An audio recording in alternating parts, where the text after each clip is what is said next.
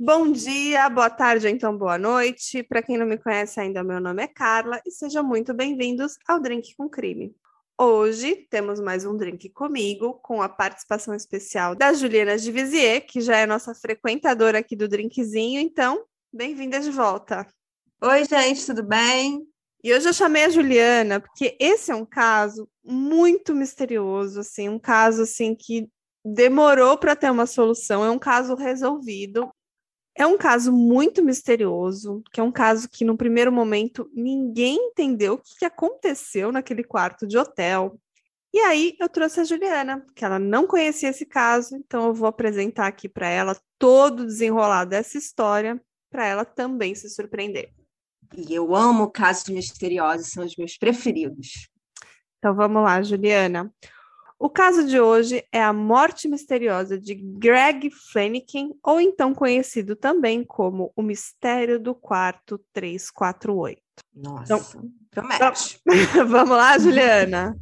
Vamos. Você nunca ouviu falar nesse caso, né? Já fiz assim, umas não. perguntas. Eu falei, bom, tem que ser alguém que não conhece para a gente ir desvendando junto aqui. Vai ser um, um caso meio de adivinhação, assim, o que, que aconteceu naquele local. E a história de hoje envolve uma pessoa chamada Greg Flanagan, que era um homem caucasiano de 55 anos que parecia estar em boa forma, apesar de ser um fumante. Ele era casado com a Suzy Flanagan há algum tempo e ele viajava muito a trabalho. Ele tinha sempre uma rotina de ligar para sua esposa, mas estava sempre viajando. Ele estava passando a noite de 15 de setembro de 2010, como passava a maioria das noites. Ele estava num quarto de hotel no Elegante Hotel, em Belmont, no Texas, Estados Unidos, e ele era um empresário do ramo de petróleo e gás em sociedade com seu irmão, e passava muito tempo em viagens a trabalho. Então não havia nada em comum, até que um dia ele não ligou para sua esposa e não retornou às suas ligações. Na maioria das noites, ele fazia quase tudo igual. Ele deixava ali sua pequena mala de viagem organizada, com seus sapatos sujos do lado de fora e botava o seu pijama de algodão. Ele quase nunca saía do quarto, ele ligava então o ar-condicionado, sentava na cama do hotel, recostava ali dois travesseiros apoiados ali na cabeceira da cama, estendia uma toalha de mão branca e limpa, no qual ele colocava o cinzeiro e acendia o seu cigarro. Ele deixava também ao lado o isqueiro e o seu BlackBerry, que era aquele telefone usado naquela época, né? A gente está falando aqui de 2010. E também o controle remoto de TV para escolher algum canal e sempre uma barrinha de chocolate. Coisa que eu também faço quando eu estou no quarto de hotel. E você, Juliana? Eu também faço, né? Dá tudo normal por enquanto. Pena que é Texas, porque quando é Texas, a gente já espera um caso misterioso, porque tudo acontece no Texas, né? Então estou ficando animada. Pois é. Então, tudo indica que naquela noite ele fez exatamente isso que eu falei, deitado na cama, naquela quarta-feira, dia 15 de setembro de 2010. Estava ali descansando, fumando seu cigarrinho, petiscando, bebendo talvez uma cerveja e vendo TV. Mas alguma coisa estava muito errada, porque amanheceu e ele perdeu aquela rotina que ele tinha de ligar para sua esposa todas as manhãs. Uma coisa que ele fazia sempre, exceto aquele dia. Bom, a sua esposa logo viu que algo estava muito errado e resolveu tentar ligar no celular do marido, mas ele não estava atendendo. Ela ligou então para os colegas de trabalho de Greg e soube que ele não tinha aparecido para trabalhar. Os funcionários da empresa então foram até o hotel para descobrir a verdade. E ao abrirem o seu quarto com a ajuda do gerente do hotel, eles encontraram uma cena que jamais se esquecerão. O Greg Flanagan estava morto no chão, curvado para frente e para baixo, com o rosto voltado para o tapete, e também havia uma pequena mancha molhada no seu pijama, perto da virilha. Havia um cigarro queimado, cuidadosamente enfiado entre os seus dedos da mão esquerda, e a cor da sua pele ficou azul acinzentada. Eu queria perguntar como assim ele estava deitado é, para frente e para baixo? Ele estava de bruços? Ele estava assim, numa posição, ele estava caído no chão, com o rosto para o chão e com, com a, como, como se ele tivesse levantado da cama e caído de cara para o chão, entendeu? Hum, tá. Se ele fosse levantar e alguma coisa aconteceu que ele caiu. Exatamente, né? exatamente. Saindo da cama, assim, saindo da cama em direção à porta ou em direção à janela, tem, alguma, tem essa informação? Por enquanto ainda não. Vamos lá, vamos continuar. Bom, os colegas de trabalho e os funcionários do hotel ficaram chocados, olhando incrédulos aquele corpo naquela posição, naquela condição, né? E no primeiro momento, o que, que eles pensaram? Pode ter sido apenas uma morte natural, certo? Um homem de 55 anos, fumante, tal, ali, de repente, papum, morreu. Um ataque cardíaco. Justamente, até que o oficial, um policial chamado Scott Apple, estudou ali a cena do crime e no primeiro momento ele já descartou roubo, né? Já que tinha uma carteira do Greg ali, tinham mais de mil dólares, outros bens, relógio, celular, estava tudo lá. E a sala, o quarto não tinha nenhum sinal de luta, de arrombamento.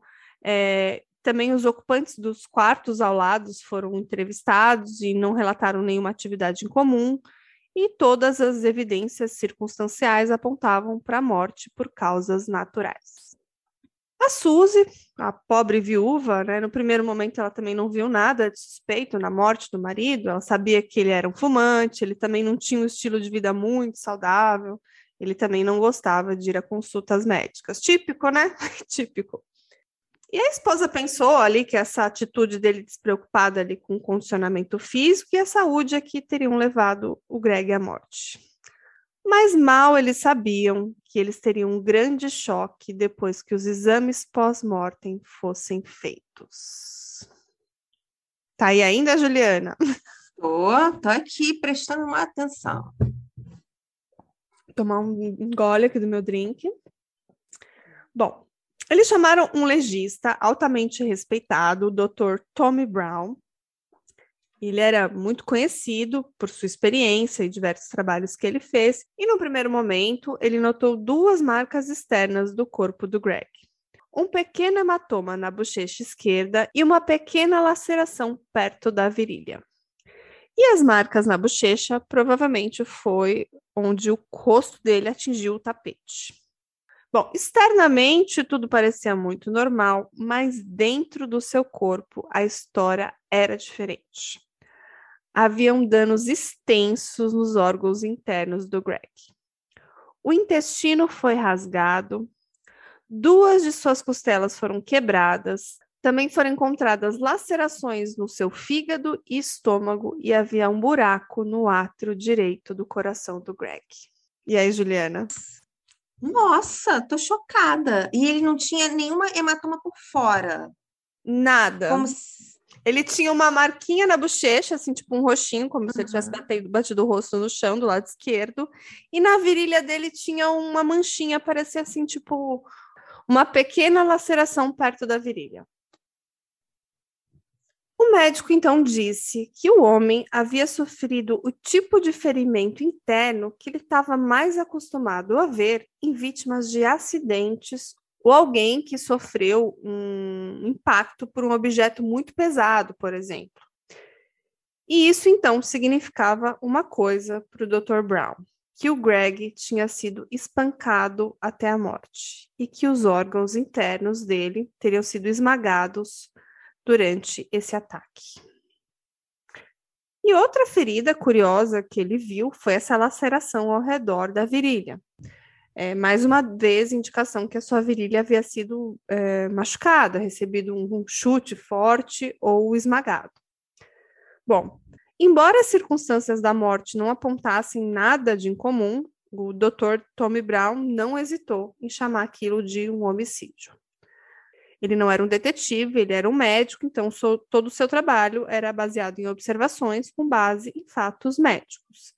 Então, de acordo com as observações dele, ele imaginava que o Greg tinha sido espancado até a morte.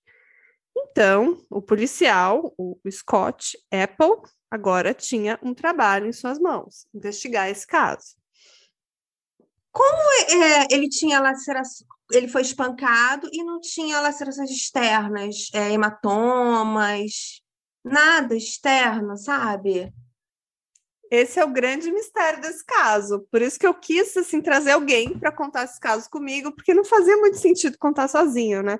Porque o desenrolar dele realmente é muito interessante. Vamos continuar?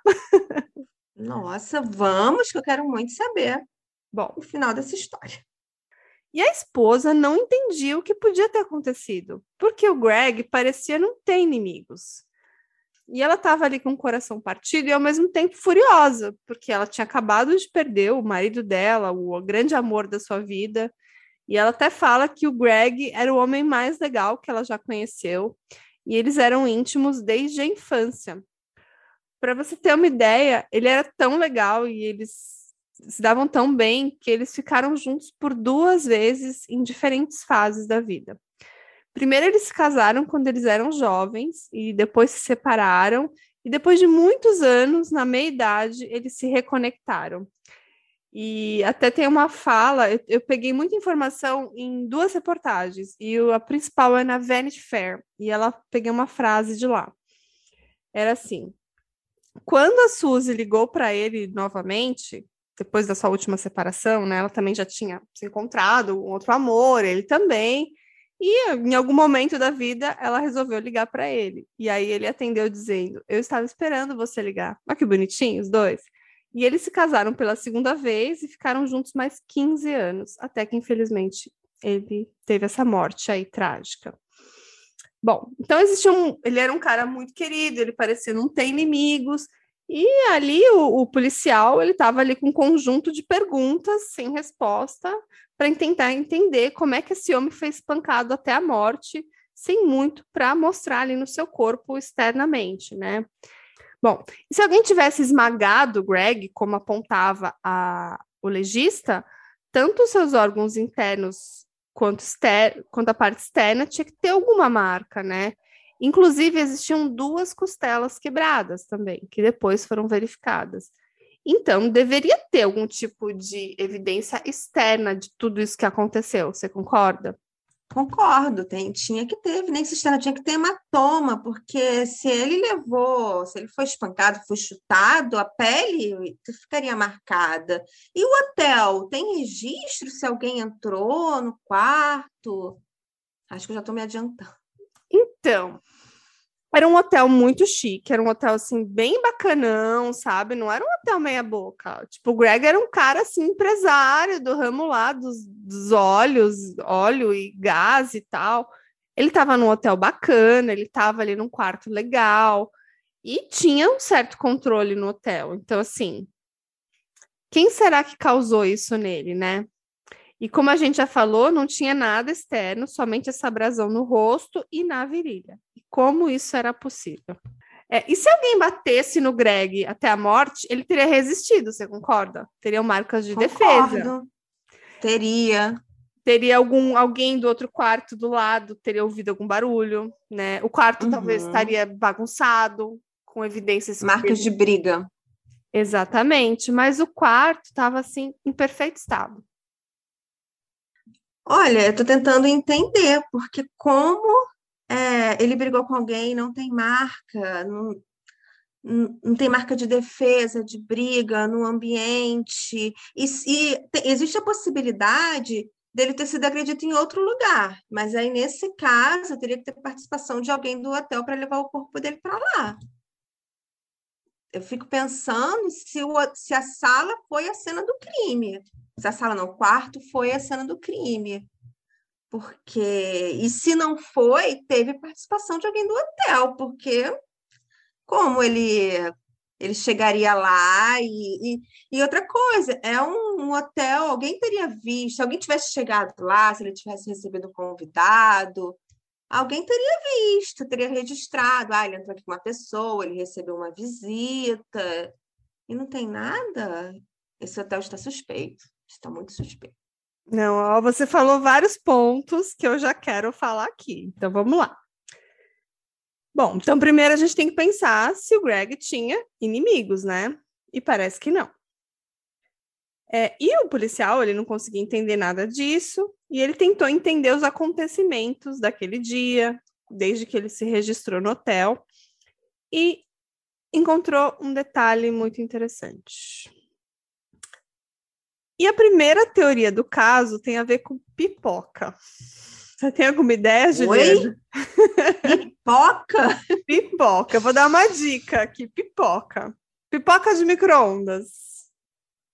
O quê? O micro-ondas estourou? Então. Não faço ideia. É, então. Parece que no último dia que o Greg estava lá, ele tentou fazer algumas pipocas no micro-ondas do hotel. Mas de alguma forma, o micro-ondas que ele estava cozinhando desligou um fusível, ele causou um caos, uma explosão, alguma coisa assim, e desligou a energia dos quartos. Parece que o quarto dele, que era o 348, e o quarto ao lado, que é o 349, ficaram sem energia assim imediatamente, e aí mergulharam ali na escuridão. E naquele momento, o que, que o Greg fez? Ele ligou para a recepção do hotel para relatar ali o que tinha acontecido e apareceu um cara da manutenção para resolver o problema. E parece que o problema foi resolvido bem rápido, mas assim, depois descobrindo que ele morreu e tudo mais, toda essa coisa misteriosa, pode ser que esse incidente aí com microondas tenha alguma relação com essa morte, né? Então surgiram algumas teorias. Então a primeira teoria era que esse cara da manutenção, talvez irritado por ter que consertar a energia ali de noite, espancou o Greg até a morte. E aí, claro, que foram atrás do histórico desse cara. E ele tinha um histórico de crimes sexuais. Então, a primeira teoria que veio foi que o assassinato teria sido resultado da resistência de Greg às necessidades excêntricas do cara da manutenção. Talvez um crime sexual que deu errado. Mas assim, eu já vou te falar que não é isso que aconteceu, tá? Mas é, pode comentar. Teria, aí nesse caso, teria marca de, de briga no quarto, né? O quarto estaria bagunçado, porque ele teria resistido. Acho que não faz muito sentido. Agora, eu fiquei pensando, essa queda da luz, será que a queda da luz foi realmente pela pipoca? Se alguém quisesse falar fazer alguma coisa contra ele, será que não apagou a luz? Para poder ter um tempo? Não sei. Interessante, não, mas? Interessante. É, não, não, mas bem que ele ligou, né? É. Não sei. Então, a segunda teoria é sobre os ocupantes do quarto ao lado, porque parece que tem, tinham dois quartos, do lado de cá e do lado de lá. E o único que estava ocupado era o 349. Quem estava lá eram dois eletricistas, olha que coincidência. Um se chamava Lance Miller e o outro se chamava Tim Steinmetz. E será que eles ali, experientes eletricistas com circuito elétrico, será que eles não tinham imaginado que o Greg foi ele responsável por essa queda repentina de energia? E eles estavam ali bebendo, ficaram mal-humorados, ficaram meio loucos ali com a situação, e indignados, eles podem ter espancado o Greg até a morte difícil isso. E eu também tô achando muito difícil essa história dele fazer pipoca e caiu a luz por causa da pipoca, gente. O micro-ondas ele existe para fazer pipoca. Como pipoca acabou com a, com a luz, sabe? Para mim, desligaram essa luz para terem a oportunidade de entrar lá e coincidentemente eles estavam fazendo pipoca. Vou continuar, hein? Acho que você está bem fria, tá longe ainda. Hum. Bom, em ambas teorias, o esmagamento teria que acontecer no corredor. Foi justamente o que você falou, não poderia ter sido no quarto, porque não tinha nenhuma evidência no quarto. Então pode ser que aconteceu no corredor, mas ele estava com vida suficiente para rastejar de volta para o seu quarto e ele pode ter caído no chão e morrido ali. Por isso explicaria que o quarto estava intacto. No entanto, essas eram apenas teorias, porque o policial entrevistou os ocupantes do quarto 349, os caras da manutenção, os funcionários do hotel, e nada parecia estranho nas suas respostas. Então, o Scott também considerou a possibilidade da esposa, ou até mesmo do irmão do Greg, planejar esse assassinato. Mas ainda assim, além de alguma dessas hipóteses, ele não conseguiu assim encontrar nada. O assassinato do Greg Flanagan estava condenado a ser mais um cold case, como eles falam nos Estados Unidos, né? Acho que não tem uma tradução boa em português, assim, para cold case, né? Causa frio é uma palavra que acho que eu nunca ouvi, assim, popularmente. Não. Aqui é caso sem solução, acho que é o melhor termo em português. É, então, seria mais um caso sem solução. E a esposa, a Suzy, estava ficando impaciente, né? Porque assim, ela já estava meio consolada, achando que o marido tava, tinha sido morto, morreu por causas naturais, mas depois de tudo isso, ela não conseguia mais ficar em paz, né? Então ela estava determinada a encontrar uma resposta. Então ela decidiu contratar um detetive particular, o Sr. Ken Brennan. E ele era um cara assim com um histórico exemplar, ele tinha sido um policial e era um nome assim muito conhecido de detetive particular e de investigação. E ele começou o trabalho ali fazendo uma série de perguntas muito difíceis para Susan, incluindo a vida pessoal, profissional e até mesmo a fidelidade do marido. E ela respondeu tudo aquilo e ele checou e tudo mais. Mas a pergunta mais crucial que o Brennan fez foi essa: Havia alguma coisa na cena do crime que não parecia certa para você? E a resposta da Suzy foi bastante interessante. Ela disse que o Greg sempre gostou de ligar o ar-condicionado. Então, a primeira coisa que ele fazia era ligar o ar-condicionado. E quando eles encontraram ele morto, o quarto estava quente, ou seja, o ar-condicionado não foi ligado. Quer fazer algum comentário sobre isso? Ou foi ligado e foi desligado quando caiu a luz. E ele uhum. morreu quando caiu a luz. Para mim, essa falta de luz está suspeita. Para mim, essa luz foi desligada para, por alguém que queria fazer algo contra ele. Bom, e foi mais interessante porque estava muito calor lá, imagina, no Texas, quando esse crime aconteceu. E, e de nenhum jeito, de acordo com a esposa, o marido estava sentado naquele quarto, naquele calor, sem o ar-condicionado ligado. Então, os instintos de investigador lá começaram a aguçar lá do, do o senhor Ken Brennan, e aí ele falou: bom, tem coisa errada nisso. E aí o policial lá, o Scott Apple, também começou a ajudar ali esse investigador particular e eles foram de novo para a cena do crime estudar aquele quarto por algum tempo. E tinha um detalhe que ele precisava ter certeza. Quando ele estava lá na cena do crime, estava o policial e o investigador particular que ela contratou, ela, ele ligou para a esposa, para a Suzy. E a pergunta que ele fez assim: quando seu marido fumava, ele segurava o cigarro na mão esquerda ou na mão direita? E a Suzy respondeu que o marido era destro e sempre segurava o cigarro na mão direita. E para ele, essa foi a peça final do quebra-cabeça que ele precisava ali para apresentar sua teoria. E ele sabia que o cigarro foi colocado na mão esquerda quando o Greg foi encontrado, então estava na mão esquerda. E aí ele logo começou a tentar reconstruir ali essa série de eventos. Então, os registros do hotel mostram que o técnico consertou o circuito danificado, ali, o circuito elétrico, por volta das 20h30. E Suzy diz que o Greg sempre mantinha o ar-condicionado ligado, então ele definitivamente estava ligando o ar-condicionado naquele dia quente antes que o fusível queimasse. Então, naquele momento, ele deve ter entrado no quarto, acendido seu cigarro e estava ali ligando o ar-condicionado. Pode ser que foi uma coisa meio simultânea, tipo assim, ó, o cara foi ligar o ar-condicionado e a pipoqueira lá, o micro-ondas ao mesmo tempo e puf, né? Tipo, o circuito não aguentou. Então, foi naquele momento que o cara da manutenção foi lá e consertou a parte elétrica, e pode ser que o Greg esqueceu de ligar o ar-condicionado de novo. E como o ar-condicionado estava desligado, né, pode ser que ele demorasse um tempo ali para resfriar, que a sala estava muito quente, então ele não percebeu se o ar estava ligado ou desligado. E antes dele perceber que o ar estava desligado, ele já tinha morrido, ou seja, ele não teve nem tempo de ligar o ar. Entendeu? Talvez ele estivesse esperando acabar de fumar para ligar o ar, para não ficar o cheiro de cigarro no ambiente fechado. Hum, ele tinha, sabe se ele tinha o hábito de fumar durante na sala fechada com ar?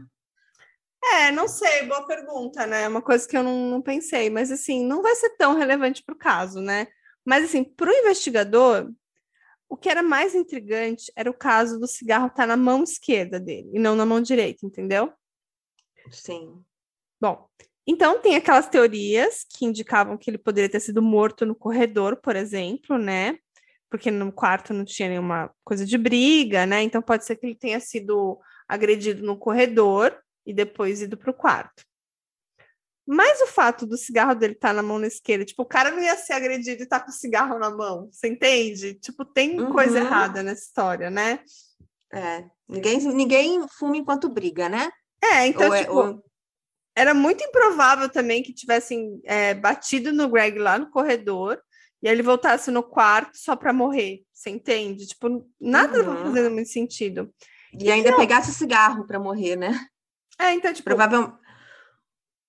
Pode o falar. cigarro foi um um, o cigarro foi um álibi para dizer que ele, ele, tipo assim, se ele morreu em outro lugar, o cigarro foi um álibi para dizer que ele estava no quarto fumando tranquilamente e não então, estando ferido. É muito estranho, porque assim, eu vou te passar uma informação aqui da, do laudo. O átrio do coração dele foi rompido. E quando isso acontece, a pessoa não dura, não dura muito, assim, isso não dura segundos. Não dura minutos, quer dizer, isso dura milésimos de segundos. Então, ele não poderia, por exemplo, acender um cigarro naquela condição, sabe? Sim. É. E nem teria porque ele teria, estaria com muita dor, né? Imagina. Bom, então ele não teria tempo para acender um cigarro, como eu já falei.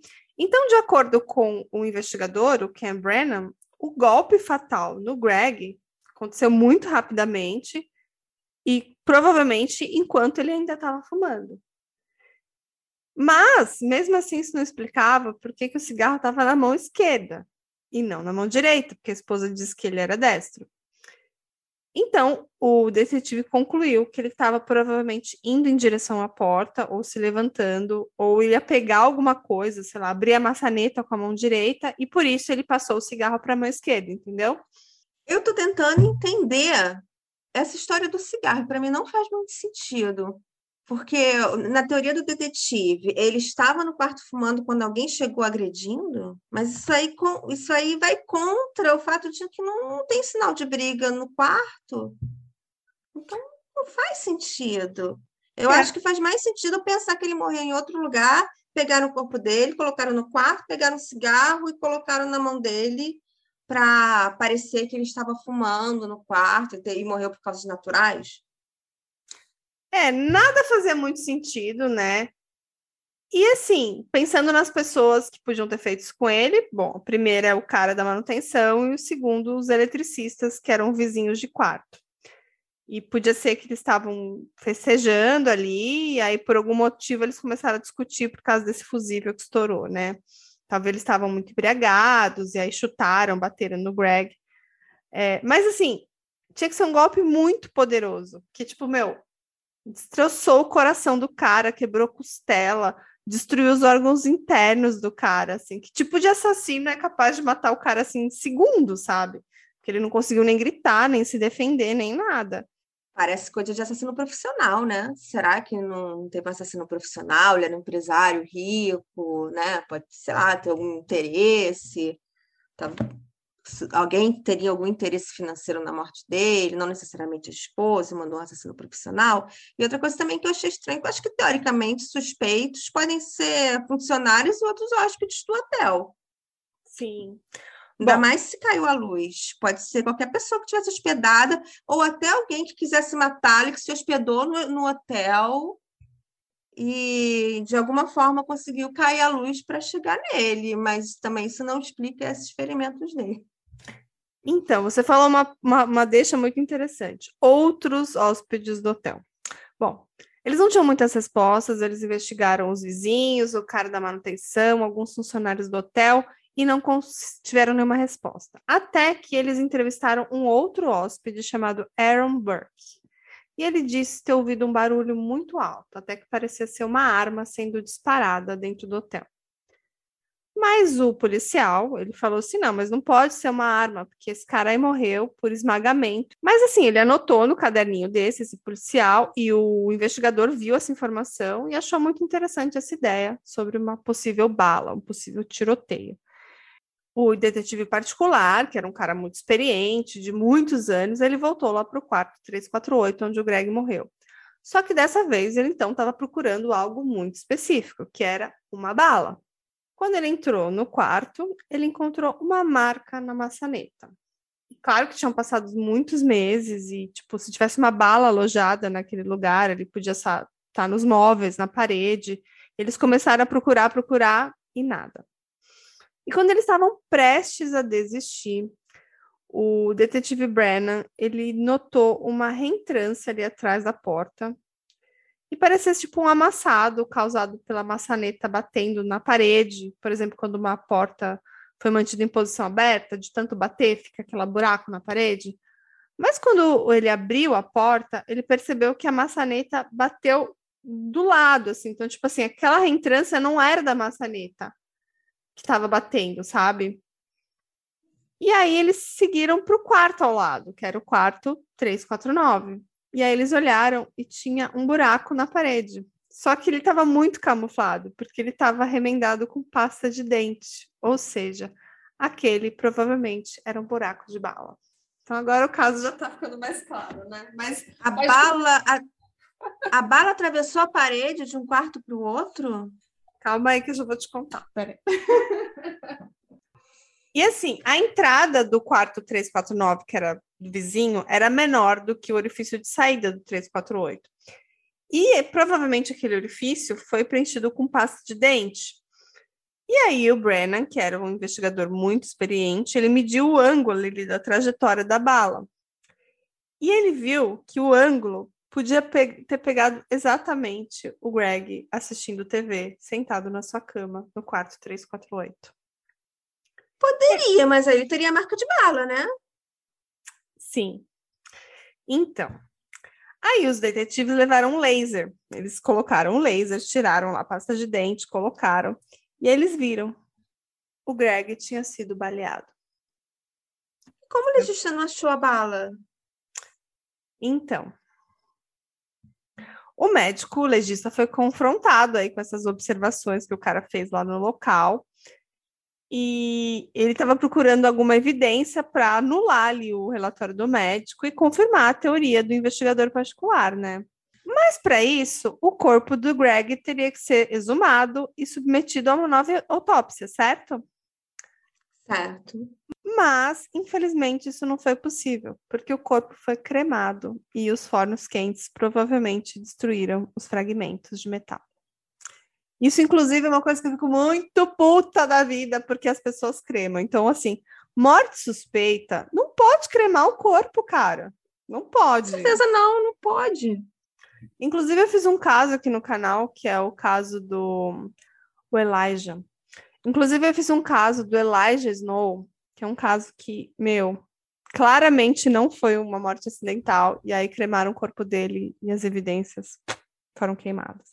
Inclusive, esse caso eu também vai estar no YouTube no canal Crime e Comédia, muito em breve. Então, já vou deixar um spoiler aqui, que é um outro caso que fala de corpo sendo cremado, que não podia ser cremado porque foi uma morte muito suspeita. Então, vamos continuar o caso do Greg. Mas, assim, tudo que esse detetive particular encontrou lá na cena não conseguiu convencer o médico a reconsiderar a autópsia que ele fez, né? Ele viu as fotos que ele fez e tudo mais.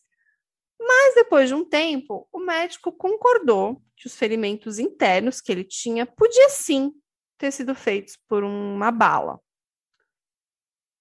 Então, ele concluiu que a bala podia ter entrado pelo escroto, pelo saco do Greg, subido pelo corpo dele, feito outros ferimentos internos, e como a pele do, do escroto ela é muito macia e ela é facilmente dobrável, é, não existia nem sangue, sabe? Tipo, e não parecia ser uma, uma entrada de bala.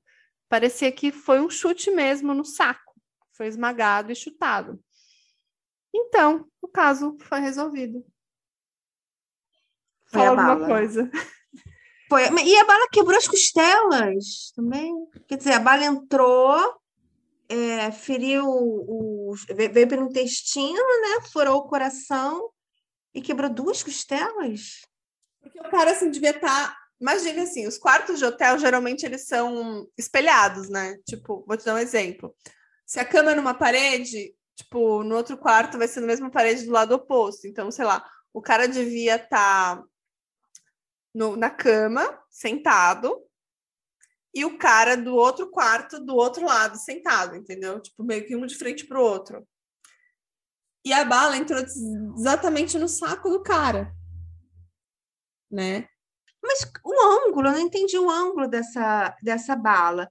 Porque é, se entrou do escroto, foi até o coração, foi de baixo para cima. né? Como que o pessoa do outro quarto então teria que estar deitado com, a, com o braço levantado, assim? Teria que estar no chão com o braço levantado para o ângulo fazer assim? Porque imagina, se ele está sentado vendo TV, vendo TV, ele está o quê? Quantos centímetros ele deve estar do chão? Nem, nem meio metro, né? Ele imagina um homem, um homem sentado vendo TV, um, vamos, meio metro, talvez, do chão. A bala, se veio do outro quarto, de cima para baixo, teria que ser alguém que estivesse no chão, deitado, ou a arma caiu e disparou. Talvez. Interessante as suas observações. Eles interrogaram os caras do quarto ao lado, que eram o Lance Miller e o Tim Stamets, do quarto 349, foram chamados para um interrogatório. E aí fizeram várias táticas ali de, de persuasão para que eles falassem alguma coisa, e eles não queriam falar, não, não aconteceu nada, não sei de nada, até que um dia eles pressionaram e a história surgiu. Parece que naquele dia o Lance Miller estava bebendo cerveja e brincando com uma pistola 9mm. E ele acidentalmente apertou o gatilho e a bala então atravessou o quarto 349 até o quarto 348. E parece que na hora eles ficaram meio chocados ali com o disparo, mas nenhum deles se deu o trabalho de ir lá bater na porta para ver se estava tudo bem, se tinha acontecido alguma coisa. Em vez disso, eles simplesmente é, ficaram quietos, eles olharam ali por dentro do buraco para ver se ouvia algum som, e de acordo com eles, eles não ouviram nada, então eles imaginaram que o cara do quarto ao lado nem estava lá e nem percebeu que, que tinha tido um disparo, sabe? Mas mesmo assim, é, eles estavam com medo. Que, tipo, meu, disparou aqui dentro do hotel, alguém ouviu, alguém sabe de alguma coisa. Aí eles desceram para o carro, esconderam a arma e foram para o bar. E eles disseram que quando eles voltaram ali tarde da noite, eles ouviram um homem tossindo no quarto ao lado. Então eles falaram: não, tá tudo bem, o cara tá tossindo, ele tá bem, tá são e salvo, então beleza, não aconteceu nada. Ninguém nem percebeu que teve esse disparo. Mas aí teve dia seguinte, aí chegaram a polícia, Aí eles ficaram chocados quando eles viram que tinham comentários de que um cara tinha sido morto no quarto ao lado e que a morte provavelmente era um ataque cardíaco. Então, assim, como ninguém falou que tinha um ferimento a bala, eles ficaram quietinhos, não sei de nada, não aconteceu nada.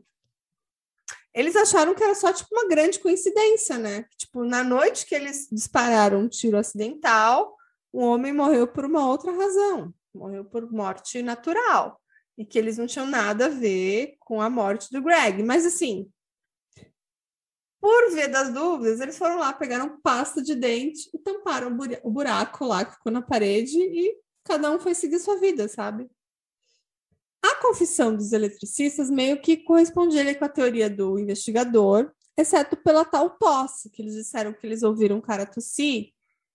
E assim, na melhor das hipóteses, significava que o legista só cometeu um erro de determinar a morte na hora da morte, assim, ele não morreu imediatamente, ele demorou um tempo para morrer, ou simplesmente eles estavam ali inventando uma mentira ali na sua defesa, dizendo assim, não, não tinha nada a ver, a gente ouviu o barulho, estava tudo bem, sabe? Eu acho que esse legista era muito ruim. É. Bom, de qualquer forma, o crime estava resolvido.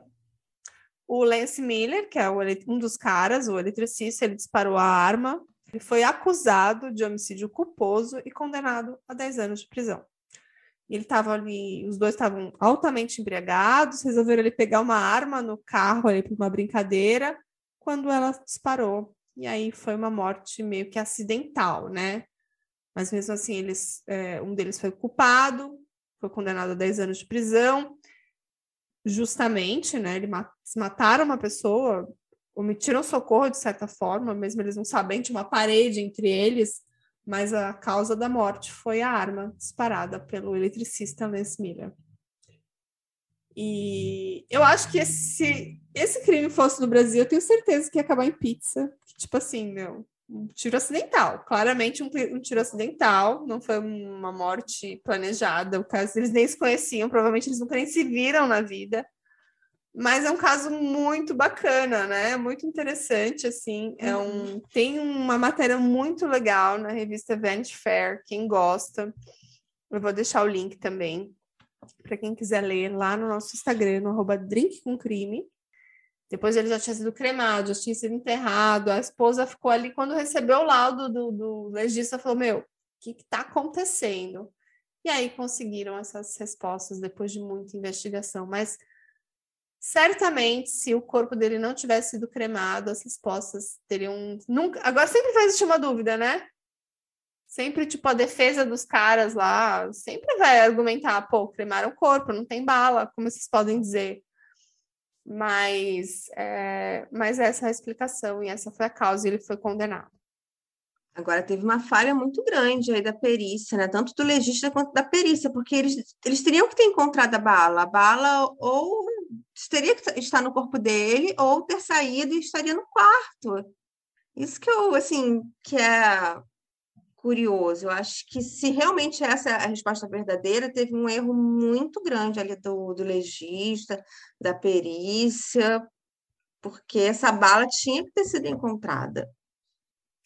Justamente. O que, que você achou desse caso de drink mistério, Juliana? Ah, eu adorei, adoro casos misteriosos, mas eu ainda tô, ainda tô digerindo esse caso, ainda tô tentando assim acreditar 100% que foi essa bala porque é o tipo de caso que me faz ficar pensando por horas e horas e me faz ir atrás de mais informações e que eu levo muito tempo para me convencer de que aquela é a teoria certa, porque, gente, não, como assim? E que bala é essa que deixou uma marquinha tão pequena assim? Eu tenho, eu não sei se eu estou errada, mas eu tenho aquela impressão de que bala vai deixar um, um buraco grande. Eu sei que se dependendo da munição, isso não é verdade, tem munição que deixa uma, uma marca menor, mas um, como um perito não vai ver isso, gente? É, assim, é, parece que foi uma, um, um, grande azar. Primeiro que pô, o cara estava sentado na cama lá, vendo um filminho, parece que ele estava assistindo Homem de Ferro. É, quem estava sentado na cama comendo um chocolate. Tipo assim, a cena era aquela: o cigarro na mão, chocolate. Ele provavelmente pôs o cigarro na mão para pegar o celular ou para poder. Porque ele era destro, ou para poder ligar o ar-condicionado, como a gente supôs nessa teoria. E foi bem nessa hora que o cara levou um tiro, assim, tipo, ele nem percebeu, talvez, né? E entrou pelo saco do cara, que é uma pele que tem uma textura diferente. Estranhamente, não teve sangramento quase nenhum porque se fosse um, como você falou, se fosse um sangramento considerável, acho que a perícia teria avaliado. E a marca que ficou na parede foi tampada com pasta de dente. Então, assim, tipo, não existia um, um, uma marca na parede, meio que o cara meio camuflou, assim, né? E, e por esse motivo, talvez a perícia demorou tanto tempo para chegar a essa conclusão. Mas realmente, como você falou, foi uma falha muito grande. Sei lá, não tem um raio-x no corpo, não tem alguma coisa para detectar metal né? Estranho. Né? E assim, essa parede devia ser de madeira, né? Não devia ser parede de tijolo igual que tem no Brasil, assim, uma Lá eles usam muito drywall, né? De é, exato, porque assim, tem, tem munições que atravessam parede, por exemplo, a, a, um fuzil de precisão consegue atravessar a parede, mas uma arma que imagino que devia ser uma pistola, devia ser uma era uma pistola 9mm. Né? Eu não entendo de armas, mas eu vi que é uma pistola 9mm. Eu não, não sei, não entendo. Mas, assim, parece que é uma pistola de uso pessoal. Então, assim, ela não deve ser uma qualquer porcaria, mas também não deve ser uma bambambam. Bam, bam. Mas, assim, foi muito azar que pegou na virilha do cara, atravessou o corpo dele, assim, tipo, por inteiro e atravessou o coração dele. Provavelmente ficou alojada no coração, né? Pode ser. Eu estou procurando aqui informações sobre perfuração com bala 9 milímetros para tentar me convencer de que isso aconteceu. Que, gente, que história bizarra, né? Que história. Esse caso é muito legal, né? Eu falei, meu, contar sozinho uhum. não tem a uhum. menor graça contar esse caso. É legal eu contar. É, eu tô vendo. Eu tô vendo umas fotos aqui de perfuração de bala 9 milímetros, é um buraquinho bem pequenininho mesmo. É. E aí hoje esse não é considerado mais um caso sem solução. Então, não, é ele foi condenado. solucionado, né? Ele foi condenado, é. cumpriu a pena. Mesmo sendo gente. um tiro acidental, que eu acho que assim, tipo, a lei americana é bem diferente da nossa lei, porque duvido que alguém ia ficar preso se conseguisse provar que foi um tiro acidental. E ele ficou. Foi condenado a 10 anos. Eu não sei se ele ficou os 10, mas a, a condenação dele foi 10 anos de prisão. Deve ter somado também a omissão de socorro. né? Talvez, talvez não tivesse porte. Não, se bem claro que não pode ter arma, né? Também não sei se teria alguma questão ilegal da arma, não sei. Mas acho que a comissão de socorro deve ter contado bastante para a condenação dele, né? Mas esse é um caso interessantíssimo, né? Não é? Muito interessante. Esse realmente é um digno do drink mistério. Não é? Eu não imaginava essa solução. Estava imaginando mais qualquer outra coisa, que ele tivesse saído brigado no bar, tivesse sido um assassino profissional que entrou ali fez alguma coisa muito bem feita. Coitado, né, gente? Morreu assim, nada. E parecia ser uma pessoa bem da paz, né? Bem tranquila. É um coroão, assim, É, porra, encontrou o amor simpático. depois de, de mais velho, assim, tava assim, com a vida feita, tinha uma empresa com o irmão, tava bem de Uhum. vida tal. E aí morreu dessa forma misteriosa e bizarra, né? Tipo, o cara tá de pijama pronto pra morrer. O cara tá de pijama pronto pra dormir, pronto pra morrer, ótimo. De pijama pronto pra dormir, e de repente vem uma bala do quarto do lado, atravessa a parede, entra na sua virilha e o cara morre É.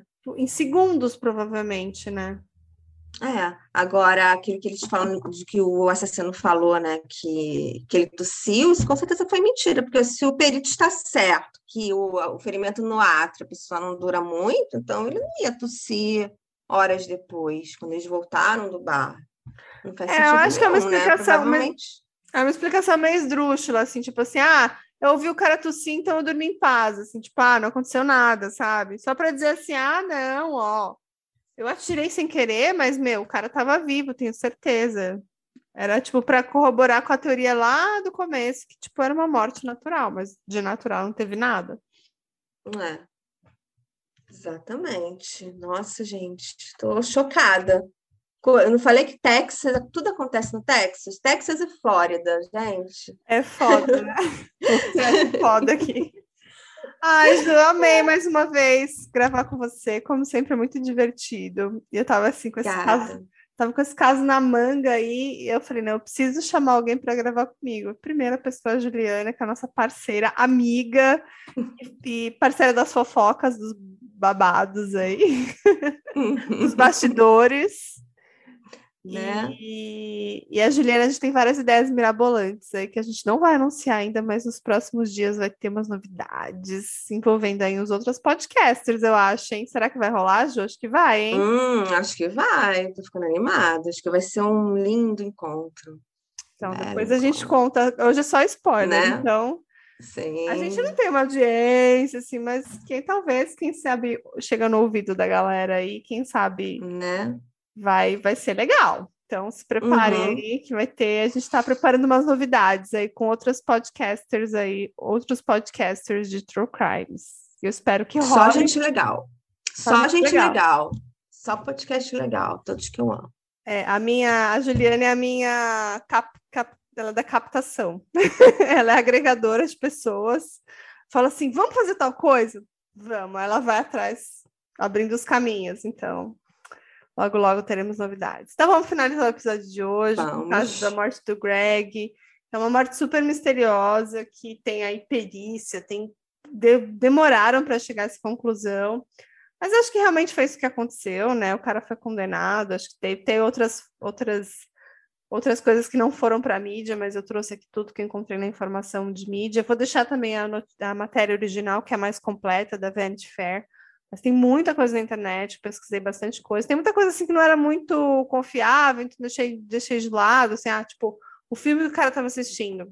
Não sei, não sei que horas ele morreu, mas tem muita matéria assim mais sensacionalista desse caso, então, mas acho que essa da Vanity Fair é bem, bem confiável. Então é isso, gente. Até o próximo episódio. Quem gosta do Drink com Crime, não esquece de ir lá seguir a gente no nosso Instagram, avaliar a gente lá no Spotify. Se puder dar umas estrelinhas pra gente, eu agradeço. Se você gostar, claro. E seguir a gente em todas as plataformas, que estamos em todas. Quem puder ouvir a gente pela Orelo, pra gente ganhar as nossas moedinhas, eu vou ficar muito feliz. Então é isso, Juliana. Até a próxima. Um grande beijo. Tchau, tchau. Beijo. Tchau, gente. Tchau, tchau. Adorei, Ju. Ai, Também. obrigada, viu? Nada.